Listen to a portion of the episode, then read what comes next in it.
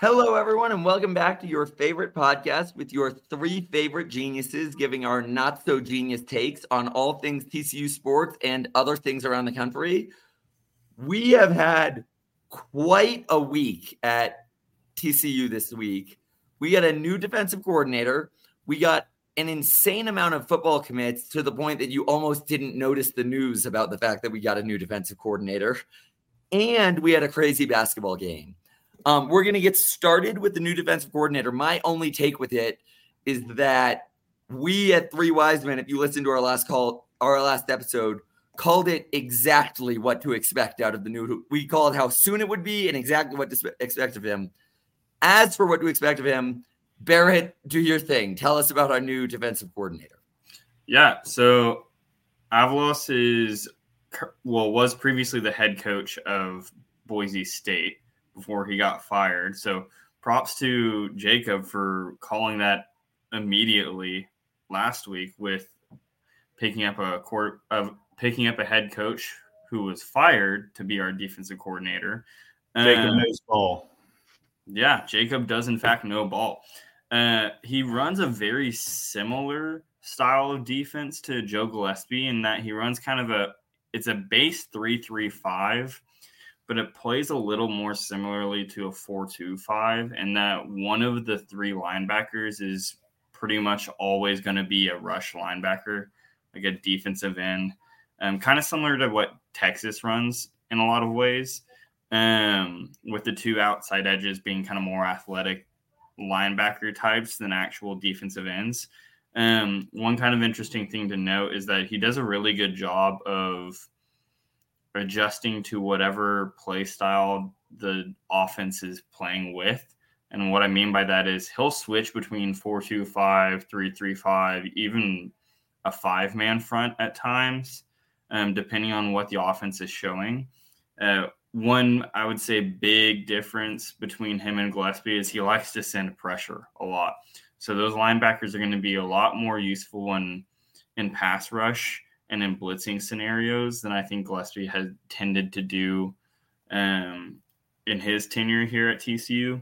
So I'm I'm interested to see how this turns out. We've got a lot of players who already fit the system, just because we're switching basically from one four two five three three five to another four two five three three five type system, and so it'll be interesting to see kind of how quickly the guys pick up Avalos's defensive scheme. But overall, I think this is a pretty decent hire. All right. Well, that is fantastic. I'm honestly excited for it. You, I know it's similar to what we've had in the past that some people don't like, but if y'all heard our episode last week, we kind of have our answers to how we feel about that. I'm very excited for this. I'm also glad we're acting like a big boy program and we're willing to fire someone. That all being said, there's been a lot else going on in the football world. Who on earth did we get for our recruits? So, starting off with high school, well, really, I'm going to start off with some news that came out today that isn't really recruits, but it's a player who pertains to TCU, and that is Jonathan Bax has withdrawn his name from the transfer portal. He's coming back to TCU next year, and he is a guy who fits that rush linebacker spot perfectly to go off that, another interesting person to add into that mix for that rush linebacker spot is Marcel Brooks. The guy's a freak athlete and hasn't necessarily gotten a lot of play time. I think partly because he's not that great in coverage. So maybe this is the change that he needs to actually be able to see the field where he can just use his athleticism to get to the quarterback. Yeah, he's been hurt a lot too. I feel like every time he gets back, he gets hurt. It's just unfortunate career so far for him. But switching switching focus here to recruits, we got two high school commits on Monday. I believe the same day that uh, Avalos was hired. It's either Monday or Tuesday. Uh, the first was Samir Camacho. He is a offensive tackle from Houston, six three and a half, two eighty five. A little bit small, I think, on the weight side of things. But again, he's a high school guy. He's probably like 17 years old. Plenty of time for him to jack that up, especially when he gets in with Kaz. Not worried about it at all. He's ranked as an 86 three star on 247. Perfectly happy with the pickup. Glad that we're prioritizing the trenches. The second guy that we got, his name is Caden McFadden. He's a safety cornerback from Pleasant Grove, Texarkana. 5'11, 185, ranked as an 85 three star on 247. Really, really, really athletic guy. Was previously committed to Duke.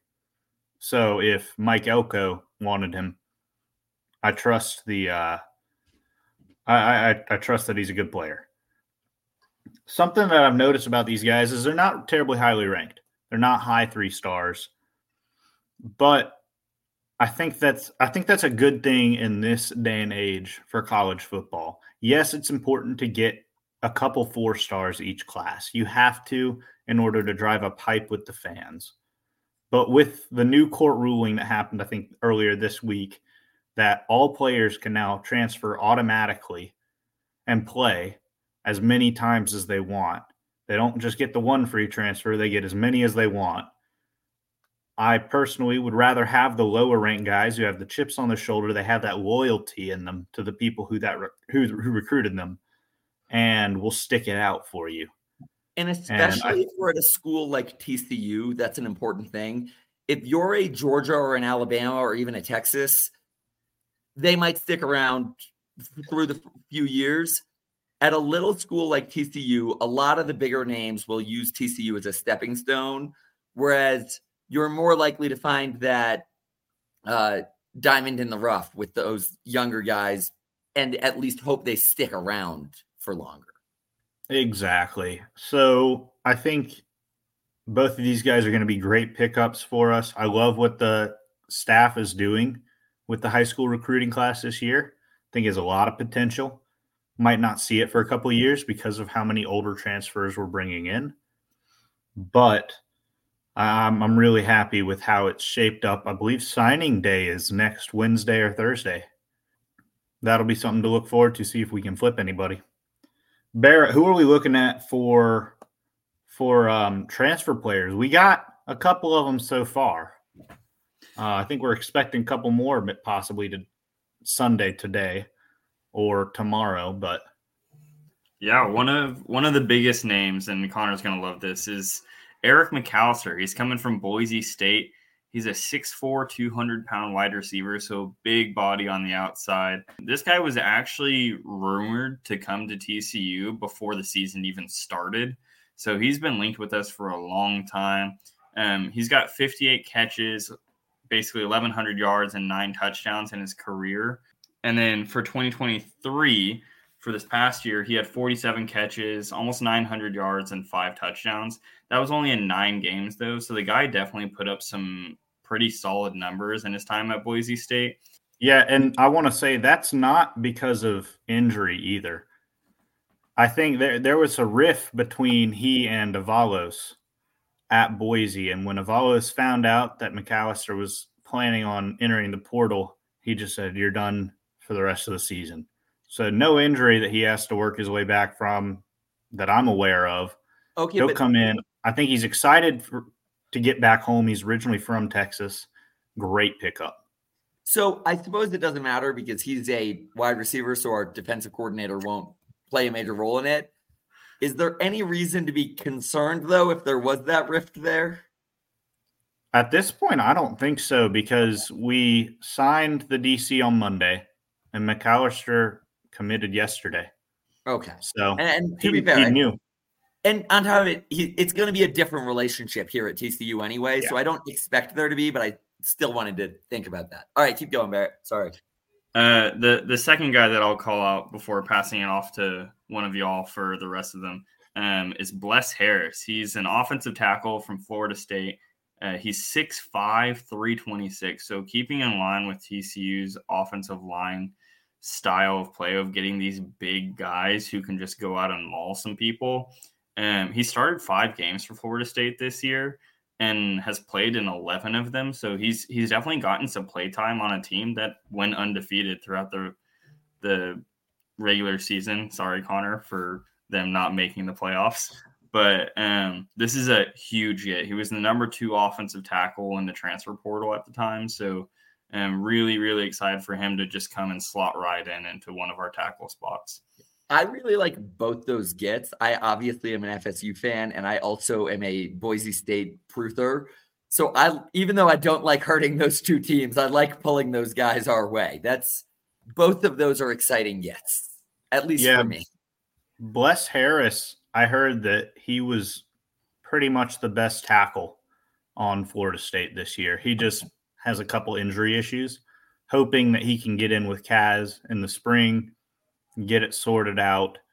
We honestly haven't had too many injury issues on our offensive line since, I guess, since Sonny took over. It's just yeah. this past year, our offensive line just sucked. The only issue we even really had was uh, when Sonny complained about our guys not handling the heat against Colorado and had that kind of snarky comment. But even then, I mean, like I think it really turned out like you just said. I don't think our guys didn't handle the heat. I think they weren't talented. and like it really, yeah. our strength and conditioning has been very good for the last two years. It's just you can only strengthen the condition guys so much if they're not good at football. All right, who else do we have coming? Jacob, pick, pick us back up. Yeah, uh, I'll, I'll, take it away with a guy named Cooper McDonald. He's a linebacker from San Diego State. He spent two years at Washington before transferring to SDSU for two years. He's 6'3, 245. He's a stud linebacker. When I say stud, I'm, i mean the position. I think he's also a stud player. That's why we chose to pursue him. That's why he chose to come here. But he's a great player. Um, I think he had over 70 tackles last year at San Diego State. So good, good pickup for for our defense and in honestly a much needed position. Like Barrett said, he's primarily going to play edge rusher for us. And he is he's a senior, has one more year to play in college football. Um, I don't think yeah, and, and that position is basically going to be like a three, four outside linebacker. Like you yeah, said, exactly. Um, twitchy athlete, definitely an athletic yeah. guy, and so he's he's going to be much needed uh, pickup for this team. We had some issues with pass pass rush for this past year. Didn't really get a lot of pressure on the quarterback at all throughout most of our games, honestly. Um, and so this this will be a big addition for the team. Yeah, we need to we need to rush more people so that Big Dom can eat. Yes. So Connor, take us away with our new tight end. yes, we took Drake Dabney I feel the opposite about him from what I do about the Boise State and FSU. I like hurting the team he came from because we took him from Baylor. We um we are expecting good things from him. He's 6'5, 248 pounds. He got 65 receptions and 873 yards with eight touchdowns, coming off of 33 receptions, 552 yards, and five touchdowns. He's a senior He's an awesome replacement as a tight end for Wiley. But we here at the Three Wise Men at Three Wise Men podcast are still reserving judgment because we have yet to receive his stance on the pyramids, which, as we've seen in the past, is a strong indicator for our tight ends. We, as a podcast, did reach out to him and ask, but as of this recording, he has yet to respond and answer his stance on the pyramids. I feel optimistic, but I will I'll say from his football talent, I feel very good. I'm still nervous until I know whether or not he's been distracted by the distractions that are the fake Egyptian buildings out there. Yeah, one one thing to add here: anytime you can get 500 passing yards and five touchdowns out of your tight end on a season, especially in college, um, that's that's a lot of production coming out of your tight end for your offense, and so he's a pretty solid receiving threat. Going to slide right into that Jared Wiley role, and hopefully be a nice kind of um, check down and over the middle of the field option for Josh Hoover, most likely, or Hauss Hejny if Hejny somehow beats out Josh. But um, especially in a Sonny Dykes world at TCU, Gary really underutilized our tight ends, but they are they are a real part of our offense now, and he will be a huge add. I, I want to say something that kind of just happened. uh, about one of the potential commits that we might be getting. Guy named Devin Hidrago. He was a Wyoming commit out of high school, so he's a high school guy. A safety, six foot and a half, 185, um, ranked as a 87 three star on 247. Um, he is now pretty much, I'm, I'm pretty sure he's going to be a TCU guy, if not today, tomorrow. So that's another safety for our defensive backfield. Potentially, of course, maybe not, but decommitted to Wyoming from Wyoming, heavily rumored to come to TCU. That happened about two minutes ago. Wow. Great. I was gonna say, I was sitting there and I was gonna tell the listeners, I was like, this so just happened that it's not on our episode outline. oh yeah. No, like this just happened. We, we need all the help we can get to replace the safeties that we had for this year. They were not that great this year, and they're a key part of our defensive schemes. And yeah, absolutely. To round us out of all the transfers coming in, and we are expecting a couple more commits to come in in the next few days, but for now, um, Braylon James from Notre Dame is the last guy that we'll kind of bring up here. He's a 6'2, basically 200 pound wide receiver.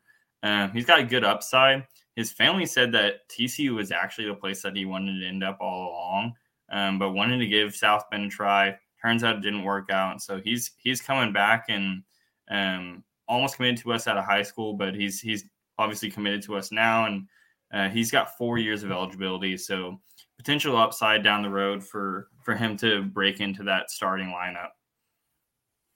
Yeah, he was yeah. a top. He was a top, I think, 130 player in the country out of high school. Like he was a, was a really, really highly thought of and sought after player. TCU, I think, was in his final two. It was down to TCU or Notre Dame.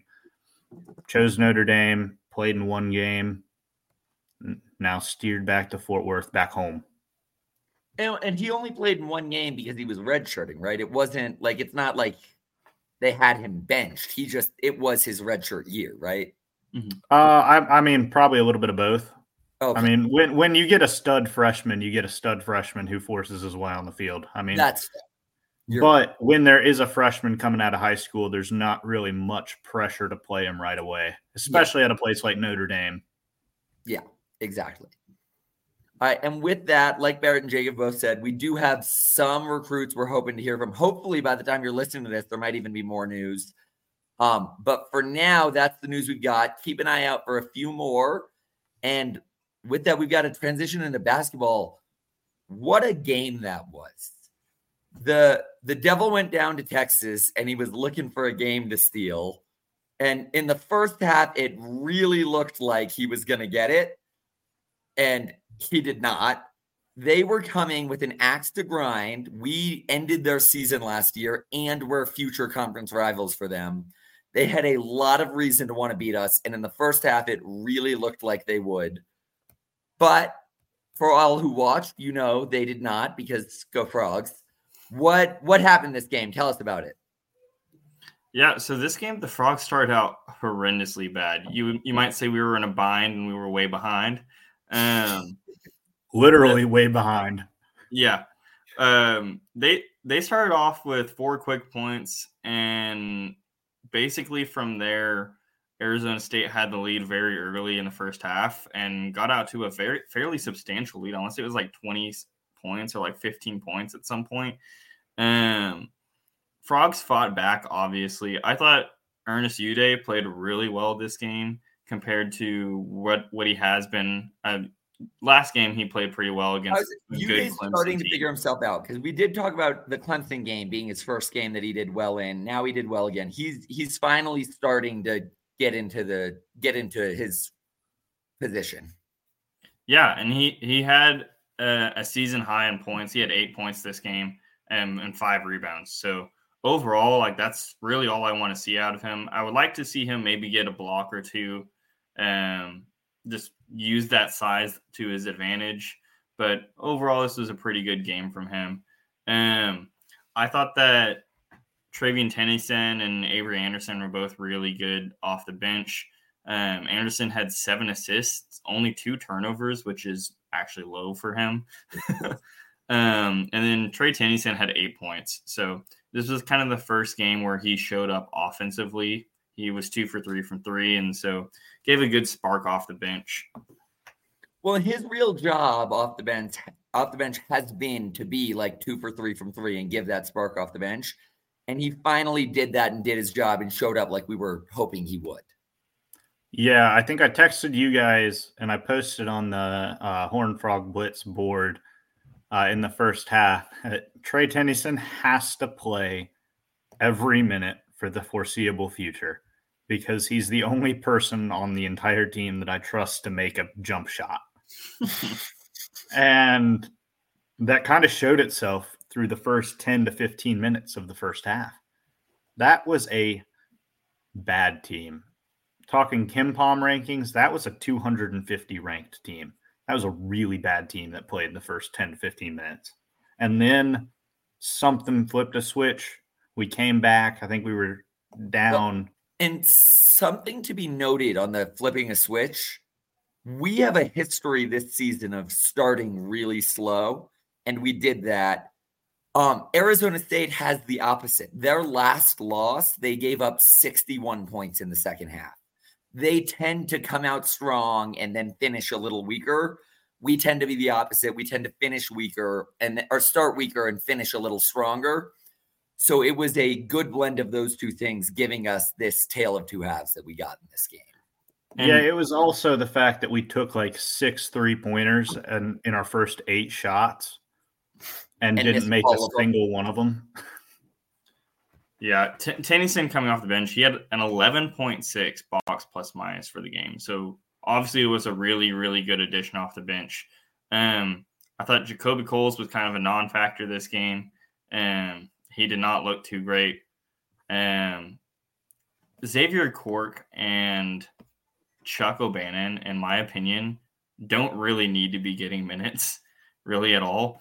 Um, I know every time TCU plays, the announcers always go off about how deep this team is and how we run like a 10 man rotation, which, like, there's something to be said about that. And they definitely have their time and place to get minutes, but uh, Chuck makes some dumb decisions all the time.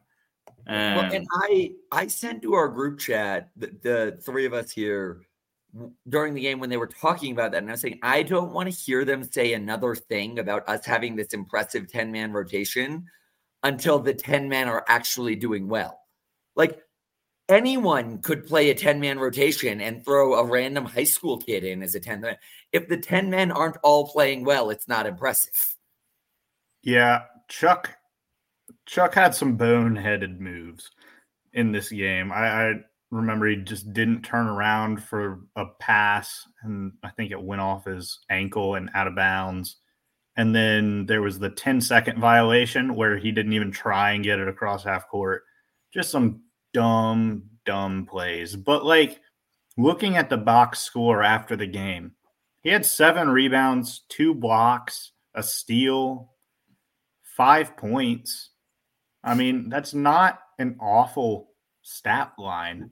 No, I don't know how he got that stat line. His stat line, I think, is way better than his gameplay. Yeah, um, I mean, and look, if we're comparing it to Cork, though, at least O'Bannon has a stat line. It's not just cardio. yeah, I I think that Mostafa is definitely our best big off the bench for sure.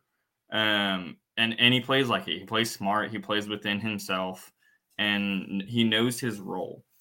One thing that I think needs to be called out for this team, and I called it out during the game to the three of us, but um, TCU relies a lot on our athleticism in order to get rebounds, which is okay because we have a really athletic team as a whole. And so a lot of times we can out rebound teams, but they don't do a great job of boxing people out, like at all.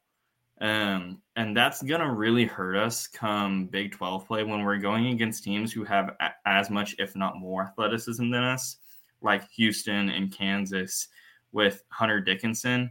Hunter Dickinson is going to absolutely feast on this TCU team on the offensive boards if we cannot learn how to box out.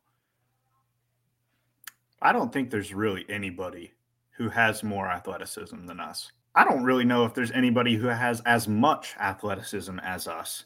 They might have slightly less. They're just a lot more skilled. I think our our our players are athletes and then basketball players, a lot of them, whereas other teams will have basketball players who are athletes. Yeah. And if we don't box out, it's gonna come back to bite us, like Barrett said. Yes. This this TCU team is incredibly good in transition. Um, whenever we are able to force turnovers or get or force missed shots and get a rebound and run in transition, we can beat pretty much anyone down the court. And um, the issue on the offensive side comes whenever we have to run a half court offense. We have really basically no movement in half court offense um, outside of Micah Peavy and we'll who we'll talk about in a minute had an incredible game. I, I was I heard he played pretty well. Yeah, yeah, but um, what they need to figure out some form of set to run for offense because overall, like we just stagnate whenever we're not able to get out and push the pace of the game. Yeah, completely agree. And I will say they I thought they did better though this game than last game and that kind of started when Anderson and Tennyson were on the floor. Because while Anderson does have a tendency to turn the ball over sometimes, at least he drives. And we have Tennyson there who can shoot. And so defenses can't just pack the paint. Yeah. I, Jameer. I the, the biggest turning point in this game, in my opinion, was actually when uh, Arizona State's center, Coffee, he got two quick fouls in the beginning of the second half and then got a technical while on the bench. And that was his fifth foul, and he was out for the game. And he was really their only size that they had. And so after that, we were able to actually utilize our athleticism and get a lot of offensive boards in the game. And he was also really their best rim protector and deterred a lot of and altered a lot of our our layups early on in the game. And I think that was partly why we started out so slowly, is because he was doing a really good job of protecting the paint. And once he was out of the equation, we took it to them and took it to their mouth and drove the ball, got a lot of offensive boards, and we were able to run in transition. Compared comparing back to the Clemson game, that was a much slower paced game. TCU did not move the ball well. We didn't have a lot of assists in the game. Um, compared to this game, I think we had like over 20, which is normal for us, and that's a lot. Um, and part of that is a product of us just being able to run and transition and get easy baskets off of a quick outlet pass. Yeah, the Clemson game was really slow. Props to Clemson for making it that way, though. Yeah, whenever um, a team is playing against us from now on, the Clemson game will be the blueprint for how to beat TCU. That'll be the game oh, they walk and try and replicate. Absolutely. Uh, I want to go back to Jameer for a little bit. He uh, sucked in the first half, and I think that reflected with him having like four total minutes of game time. He picked up a couple quick fouls and then was benched because he partially because he had two quick early fouls and partially because he was just trying to force things. He was trying to do too much, which is kind of what we saw in the Clemson game. He's trying to do too much, not letting the offense flow. And then in the second half, we saw him let the offense flow. He had two really good shots on threes. He had a nice layup, making things happen for the offense. Overall, in the second half, nobody was trying to do anything that they can't do, which I think is really important for this TCU team. That's another reason we started off slow seven or eight of our first shots were three pointers. That shouldn't happen for this TCU team. We should not be shooting that we, many three pointers ever. This is not the old days. We should play to our strengths and do what we're able to do because that's how you win a game. Exactly. You got to move the ball around the outside. And yes, yes, they might not like it, but sometimes you have to throw the ball inside as well. And ball movement creates open lanes, find the cutter. which is what Peavy did extremely well um, last night, and and that'll that'll create easy offense. Yeah, we utilize yeah. Udeh way more in this game than we have in the past, and it worked out well. Also, his touch last night was incredible. like he he wasn't just throwing the ball off the backboard hoping to get fouled. He was trying to score. And I think what a novel I was thinking about this today. I was thinking about it before we were on. I don't think he used the backboard last night. So maybe the coaches were like, think you're playing netball, which is like the European girl version of basketball where they don't have a backboard. Coaches were maybe they were like, think you're playing netball. You can't use the backboard. So you just have to lay it in gently into the basket. That's what you're supposed to do and something clicked for him. He had a wonderful baby hook. He was getting rebounds. He had a couple layups, two awesome dunks. He ran the floor well. Just props to Udeh all around, man. His improvement yeah. the past since the Georgetown game. I think that was the that was the turnaround. That was the click. Something clicked in the Georgetown game. He started getting rebounds. He started playing more physically. And since then, I thought he's played great. With uh with the thought of playing great and something clicking, do we want to talk about a player who really clicked and really played great? I think we kind of have to. I think we've been dancing around a certain player for a little while, and I think it's it's time we give somebody some credit. Yeah, Micah Peavy, just take a bow. You're not here. You're not, probably not going to listen to this, but take a freaking bow, man. That was a game. The only part I disagree with that Jacob just said is that Micah Peavy doesn't listen to the Three Wise Men podcast. During football season, I found that all of the team listened to our podcast. Clearly, the basketball team does as well. And quite frankly, I think the reason we saw such an impressive game was because Micah Peavy was waiting to be called out on our podcast. Yeah. And with that, why don't we hop on into the awards? Micah Peavy, you're winning that Golden Player Award. Uh, it's it's pretty straightforward. Third triple double in TCU history, first since 2017 with Kenrich Williams. So props to you. 13 points, 12 rebounds, 10 assists. Also added two steals on the game. And the best part about it, one turnover to 10 assists. and with turnover. that, with that as the golden player, it was very difficult to find a frank sensational player because a lot of players played really well, but there was just such a gap between how well Micah Peavy did and how well the rest of the team did. It's very hard to pick a freaking sensational player after that. But after a lot of deliberation, a lot of discussion, there were a lot of things that happened. Udeh really improved in ways we hadn't seen. Miller had a pretty good game. He was the second highest scoring Miller on the court. There were we we really thought it through and we decided to give the Franken sensational player also to Micah Peavy because what he did was freaking insane. yeah, I texted you guys. I think it was about 18 minutes left in the game of game time left in the game. And Micah Peavy had just picked up his two early assists that he had in the second half. And I'd seen his stat line at halftime. And I said, Micah Peavy is on triple double watch. And I didn't think he was going to get there. I really didn't. When when Dixon subbed him out at like seven minutes left in the game, I was like, "Well, triple double watch is over." Well, yeah, my so my TV got all screwed up right towards the end of the game, so I was unfortunately not watching, and I just felt my phone explode with people telling me we took Micah Peavy out, and then it exploded again when Micah Peavy finally got it.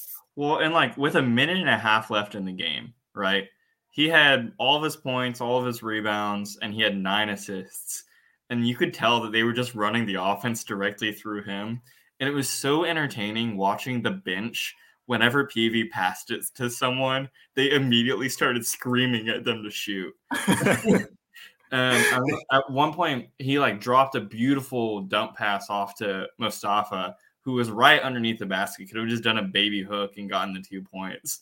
And he passed it off Meanwhile, the entire bench is screaming their heads off at him.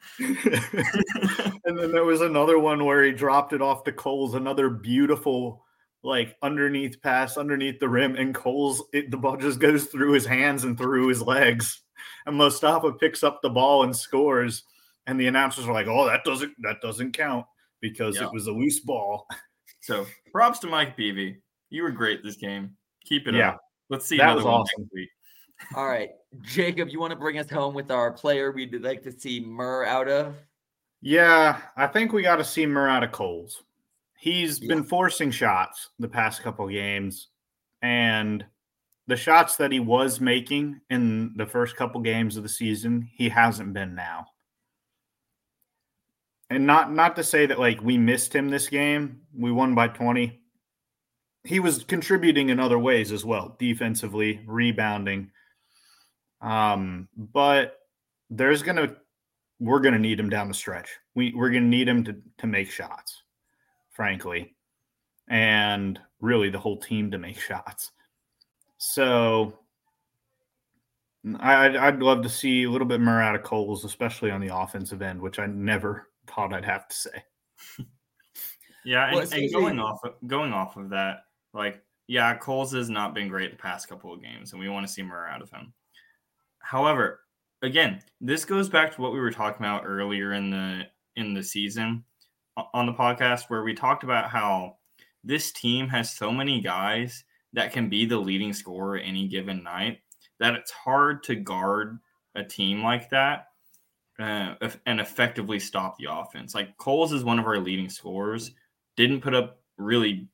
He had like what two, four points this game. Two points. Um, yeah, two points this game. Did a whole lot of nothing, but we got those points out of other guys, and so I think that just continues to show that like this is a very balanced team. All right, so with that, we're going to transition into some picks for the week. As far as where we stand, beautifully in last place is Barrett at 18 points. It is worth noting that he had less control over his picks last week than he usually does. Um, in second place is me at 23 points. My victory over Barrett is exclusively my one mystery game that I happen to pick right. and in first place, absolutely dominating, is Jacob with 32 points. Um, I won't get into too much of what the picks were last week. You can look at what happened and see whatnot. I do want to note that the Tusculum ETSU game was a 50 point win for ETSU, and that the mystery game in in college football season, I had a knack for picking the absolute nail biter, random nothing games that every person should have watched. Continuing that game in the mystery game, Team Two, St. Andrews University, lost to Team One, Liberty University, in a game of 99 to 26. Yes, I was hoping it was true this nail game. biter that everyone should have watched. Um, Yikes. unfortunately, Jacob was the only one who picked Liberty in that game, putting him commandingly in the lead. With that, we've got some games coming up this week. First, we've got some relatively good Big 12 games and some relatively, there are some good games going on this week, but it's also because it's Christmas a little less exciting than it could be. Um, first up, we've got Baylor Duke. Who's to win that game, Jacob? Baylor's coming off of a really embarrassing loss. I think that they bounce back with a win against Duke, unfortunately. I'll be cheering nope. I'll be cheering for um for one of those hurricanes or something like that to come through and knock the game out. All right. Barrett, who you have? Uh, I'm going to pick Duke in this one. They lost to Arkansas, who has not looked good this season. However, um, I think Duke matches up pretty well against Baylor. Baylor's got one of the better offensive backcourts in the nation, but Duke's backcourt and Tyrese Proctor and Jeremy Roach are both really solid defenders um, and pretty good offensively in their own right. Kyle Filipowski is a problem in the middle. Um, I, I think they match up well against a Baylor team that struggles when they deal with good bigs. And so I think Duke comes out on top in this one. I do not have any the animosity towards Duke that Jacob has. I'm not from North Carolina. I don't care if there's a hurricane. I just want Baylor to suffer. I'm taking Duke. UNC Oklahoma, Jacob. Uh, I'm going to stick with my UNC is fraudulent claim, and I'm going to pick OU. Barrett. Yeah, I'll ride with OU on this one. They haven't proven to be a bad team so far. So, all right. I agree with Jacob that UNC is fraudulent. I haven't watched them play. I just know Jacob is smarter than I am, and I'm taking his word for it. However, I do believe OU is also fraudulent. So I'm taking UNC. My power rankings, for what it's worth, strongly reflect my thinking OU is fraudulent. uh, we'll get to that later. All right. TCU Old Dominion. We're going to hear a little bit more about this in a minute, but who do you have, Jacob? TCU in a landslide. Barrett. Go Frogs. Same. TCU across the board. We'll hear more about that in a minute. Next up, I had to bring in a directional school East Illinois or Iowa State. Jacob. Gotta go with Iowa State here. All right, Barrett. Yeah, Iowa State's length and their ball movement is going to destroy this East Illinois team. There is absolutely no reason Iowa State should lose this game. However, when I picked South Illinois, I won. I'm taking East Illinois. All right. And lastly, a game that for no reason should be close, but according to ESPN matchup predictor is almost a coin flip. Toledo, West Virginia. Jacob. I, I think Toledo will take this one. Barrett. Yeah, let's go with the Rockets. Toledo's going to beat West Virginia. They've looked terrible this year. we are going three for three. By all means, a team like a team in the Big 12 should be a landslide over Toledo. I'm going with Toledo. all right. Northwestern versus Arizona State. Oh, Northwestern by a lot. All right, Barrett. Yeah, I'm riding with Northwestern. Yeah, we're riding across the board there. I'm also taking that. Bama Zona, Jacob. Ooh, Arizona. All right, Barrett. Yeah, Bama's I think better than their ranking and record shows right now. Arizona's coming off a tough loss, but I think Arizona is definitely the better team of the two. I'm taking Arizona, especially with them coming off the tough loss. They're they're gonna have a chip on their shoulder and they're gonna want to win. Um, this never happened in football season, but I'm having the same team in our picks again. Arizona versus a higher ranked than Bama FAU. Wait. Huh. Jacob. Um I think I'm gonna go with Arizona again. All right, Barrett. Yeah, uh, FAU is a decent team. They obviously made the Final Four. I I still think Arizona stomps them in this one. Honestly, I'm from very close to FAU. Zona has got a tricky schedule in these three games. They're coming off a loss, then they've got Bama, then they've got FAU. I'm picking FAU. I think Zona should win and is the better team. I just think Zona is in the middle of a gauntlet and they're going to be exhausted. So I'm giving it to FAU. Next, we have a team that we picked during our three point round during football season, and I did not know how to say their name. Since then, I have not shown the respect to learn how to say their name. According to my ESPN app, it is spelled, and I'm sure this must be some form of abbreviation WSTMNSTRPA. So I don't know, Westminster, uh, Westminster, Pennsylvania? Youngstown, yeah, something like that. Versus Youngstown State. Jacob. I'm going to take Youngstown State here. All right, Barrett. Yeah, I'm gonna ride with Youngstown State too. They have a penguin in their little logo thing, so that's kind of cool. I think if I don't give Western runs the respect to learn how to say their name, the least I can do is pick them in the game. I'm riding with Western Munster. Next up, we have Defiance versus IUPUI. Oh man, you gotta pick Ooey Pooey here. you gotta go with Ooey Pooey. All right, Barrett, who are you taking? I'm I'm with Jacob on this one. I think Defiance is not defiant enough, and Yui Pui is gonna come out with the dub. All right. Well, Jacob is too far ahead of me. I need the cheap points. I'm praying Defiance takes over Iwi Pui. so I'm taking Defiance. Um, lastly, in this round, we have Kean versus St. Peter's. What was the first Jacob. one? Kean, K E A N. I think I'm gonna take St. Peter's because I think I've heard of that one before. Let's go Peacocks. Yeah. The first never 16 heard- seed to ever win an NCAA tournament game. Oh, is that St. Yeah. Peter's? Peters. I, I'm not very keen to pick the other team. if you know Oh, what I you mean. stole my joke. That's what I was going to say. All right. So are you both? I'm judging. I'm guessing from Barrett's reaction, you're also taking St. Peter's. 100%. All right. I have never picked against the Catholic school, and I'm not going to now. I'm 90% sure St. Peter's is Catholic. It sounds very Catholic. I'm riding with St. Peter's. Last but not least, we've got our mystery game with a reminder. Last week, the only one to win our mystery game was Jacob picking team one. Barrett, who are you taking? I'm going to reset and pick team one.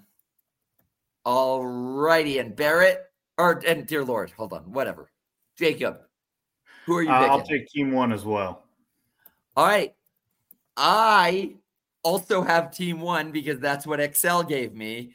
So we are universal on the mystery pick this game. I'll switch to team two then. Okay, Barrett's taking team two, which puts us in a dangerous position for Barrett to, or dear Lord, Jacob. ugh, words are hard. Jacob is in a dangerous position to really run away, but also hopefully Barrett and I can catch up a little bit. With that, we've seen our miss or our picks for the week. I said we were going to get to the TCU game in a little bit. It's about that time. We've got the Diamond Head Classic coming up. What should we expect from the TCU Old Dominion game we have coming up? Yeah, ODU is not a good team. They're coming off a big loss to number 18, James Madison. They're three and six overall. They like to run a lot of three guard lineups. Uh, and some players to watch out for is Chaunce Jenkins. He is their leading scorer at 16.7 points per game. He's a good shooter 42% from the field, 40% from three, 72% from the line. Basically has a one to one assist to turnover ratio, though. So that's something this whole team likes to do is turn the ball over. I think we can have a heyday and really run it out on them.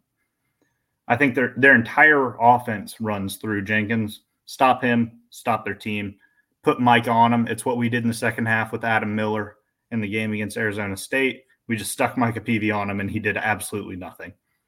But The unfortunately, guy he is- do nothing enough to let Emmanuel Miller be the number one scoring Miller on the court. Yeah, it's because we didn't we didn't adjust quick enough. should've- Yeah, should have put him put him on him earlier. Uh, Vasean Allette, uh, 6'3 freshman guard, is their second leading scorer, 14.7 points per game on 50% from the field, 30% from three. Not a good free throw shooter. Uh, he leads the team in steals, so he's good instincts for a freshman. And he's also their second leading rebounder. And Barrett, is there anybody else we should be watching out for? Yeah, last guy to watch out for is Tyrone Williams. He's a six-five senior, another guard, um, leading rebounder, almost 12 points per game on 37% shooting, 22% from three, so not a great three-point shooter. He's also not a great free throw shooter at 68%, um, but he does have 6.6 rebounds per game. So he's he's going to be a, a slasher that's going to fly at the rim. Uh, ODU actually played Arkansas earlier this season. I actually got to go watch them play in Bud Walton. Uh, they lost that game 86 to 77. However, one interesting thing to note here they had 12 offensive rebounds in that game. This is a team that the guards like to go and chase their boards. And so if we are not diligent in boxing out on this team, it is going to burn us. And like we said earlier in the podcast, that's something that TCU typically struggles with. We try and use our athleticism to just out rebound teams. these guys make a point to crash the boards on offense. And so we need to be really, really focused and keyed in on boxing out our man in order to stop that and stop giving them secondary possessions. Yeah, it should be a oh. relatively easy win. It's a Q4 game. Um, I'm not really expecting too much trouble. Um, and should we beat them in this relatively easy win, what should we expect for the rest of the classic? Yeah, so the winner of this game is probably going to play Nevada. Uh, why? They matched up Nevada and TCU, by far the two best teams in this tournament on the same side of the 18 bracket. I don't know. But Nevada and Temple are playing the other game in our side. So I don't want to get ahead of myself, but likely us and likely Nevada will be playing in the second round, the semifinal. And on the other side of the bracket is Georgia Tech, who does have a really nice win against Duke this year, and UMass, who is not good. Uh, again, and then Portland is playing Hawaii. So, not great teams in this tournament, which makes it ours to lose. And that adds pressure, which can only be good this early in the season. Yeah.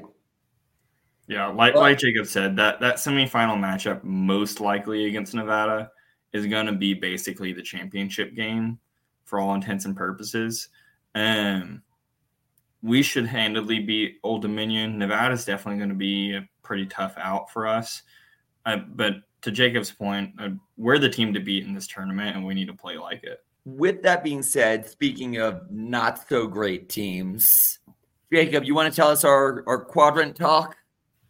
Yeah. So the game against Arizona State, as of yesterday morning, Arizona State's KenPom ranking was 99, which makes this a, that a quadrant two game. I had heard they'd switched to or flopped to 101, which would make it a quadrant three game because 100, the ranking of 100 is the cutoff for quadrant two and quadrant three in neutral site games. So that game I think will pretty much flip flop the rest of the season. Um, but it would be nice if they could solidify a quadrant two like spot because obviously it looks better for us in the long run. As another thing that's in danger of moving is our game against Georgetown. Georgetown's ranking has tanked since we played them. Uh, it's in danger of moving to a Q4 game and that one's particularly good. unfortunate because we we knew Georgetown isn't what they've been in the past. But when we went into that game, we really talked about it like it was our first serious game. So seeing them fall to Q4 would not be great. Yeah. This Old Dominion game was also a Q3 game, and Old Dominion's ranking is tanked as well, and it's shifted to a Q4. Nevada was, it's going to be close to a Q1 game by the time we play them. Their ranking as of yesterday morning was 55, which would make it a Q2. 50 is the cutoff for um, neutral site quadrant one games. So it's either going to be a one or a two, would be fantastic if it could be a Q1, probably going to be a Q2. But regardless, we need to win it. Well, I will say, as a Florida State fan, if they are a Q1, we don't have any quality losses, which is important, apparently far more important than going undefeated. Yeah, that's um, true. All right. Well, my silly joke aside, this week was rough for our strength of schedule. Them all falling was a bummer because we really did, for as much as people criticized our strength of schedule in our offseason game, we scheduled these games as solid. Yet that Nevada game was hopefully going to be a Q1. Georgetown was supposed to be better. Old Dominion was supposed to be better. It was unfortunate to see those fall, but we just need to keep winning. With yeah. all that, one, one last to... note to, oh, to add there. there. Yeah, one last note to add there. Um, TCU and Palm rankings is currently ranked as the 262nd most unlucky team in the KenPom rankings. So that's just one thing to note there. How Apparently, do they? Do you know how they measure that? They I I tried to look into it, and it was just like it was just luck rankings. Because I will say, our game against Georgetown alone should bump us up in that. yeah, and after we'd played Clemson, we were er, Clemson was the 30th 30 30th most lucky team in basketball and we were 262nd. That's a heartbreaker. Hopefully we see That's our luck tough. improve. But you know what, if we're going to be unlucky, I want it now and not a month from now. So I'll take yeah. it. Fair. All right. Now with that in mind, let's move on to some power rankings. Yeah, so power rankings this week had a lot of of shifting. Houston and Kansas stayed at the top one and two. Oklahoma moved up three spots to third in the power rankings. Texas stayed at four. BYU moved up to five. Iowa State moved up to six. Baylor slid down. I'm not sure how that worked if two teams moved past them. I must have done the math wrong. Or somebody was tied last week. Somebody um, was tied last week. Okay, that's what it was then. Yeah. Baylor moved down to seventh. TCU's at eighth. Kansas State is at ninth. Texas Tech moved up to 10th. Cincinnati slid down two spots to 11th. Then UCF, Oklahoma State, and West Virginia round us out.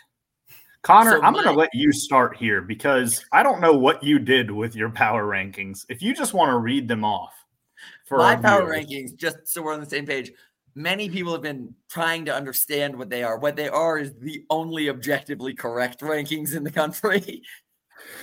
I have Kansas at first. I finally gave Houston a little respect and put them at second. I have Texas at third, Iowa State at fourth, though I do expect that to fall. As I did say, I think a directional school will finally bring them down. Baylor, I have at fifth. I will say with Baylor, when I submitted my power rankings, I had not seen that they had lost yet. And regardless of their performance this coming week, I like excuses to hurt Baylor. So expect them to be ranked lower next week, no matter how well they do this week. Um, I have K State next, just above OU. I have been criticized by certain members of this podcast for putting two lost K State above undefeated OU. But I do believe OU is fraudulent and I will rank them as such. Next, I have TCU. I really want TCU to do something that impresses me so I can homer them a little bit. Um, at the time I put in my rankings, we were in the first half of the Arizona State game, and it was very difficult to be a homer. I have BYU lower than honestly I believe. I don't know what Past Connor did in that decision, but Past Connor must be smarter if he submitted them there. So that's where BYU goes. then my my bottom barrel does make a little more sense. I've got Tech, UCF, Cincy. I have West Virginia above Oklahoma State. We have West Virginia below Oklahoma State. I'm really fine with either of those. Both of them are really bad teams. Yeah, uh, to go through my changes in these rankings, I I've decided to rank a little more closely to how the records are playing out versus how I actually think the teams are. So that's partly why you see OU jumping up so significantly. I'm with Connor. I don't think OU is as great as their record shows. I think they're a good team, but I don't think they're top three in the Big 12. And I have BYU over UT at number four. And then the biggest difference that I have is actually I have 9, 10, 11 going Tech, Cincy, KSU. Um, so basically flip flop, flip flopping KSU and Cincy a little bit. Um, the the big thing here for me is that there is a significant drop off from UCF to Oklahoma State and West Virginia. Those two teams should remain in the bottom for the rest of the season. I think UCF has a chance to fight for that kind of 9 through 12 ranking system. Um, in in my eyes, I would say Cincinnati is probably towards the top end of that bottom half, but then the top eight teams here really can fight for any position. Um, I think Houston and KU, they've they've both looked a little uh, beatable in my eyes, um, and so they could move down these rankings very quickly once we get into Big Twelve play. But the, the top half of the Big 12 is very, very deep. And yes. I think it'll it'll show in the records, and we should see a lot of movement throughout the season as we enter Big 12 play. So I will say, I just went to prove that Oklahoma is fraudulent by making the claim that good teams win, but great teams cover. And unfortunately, Oklahoma has failed to cover exactly one game this season and has covered every other game. I have nothing but a gut feeling to downrank them. Barrett said that we could see some movement from KU and UH. I think Houston's that. I think Houston's legit. But Kansas, man, I was watching them play play Indiana, who is like kind of a mid-tier Big 10 team. They haven't really done poorly the past couple years. Like last year they had Trayce Jackson-Davis and then their other guard whose name I don't remember. But man, Kansas did not look good. They looked beatable. I think they they lack that playmaker who can just who can take over a game.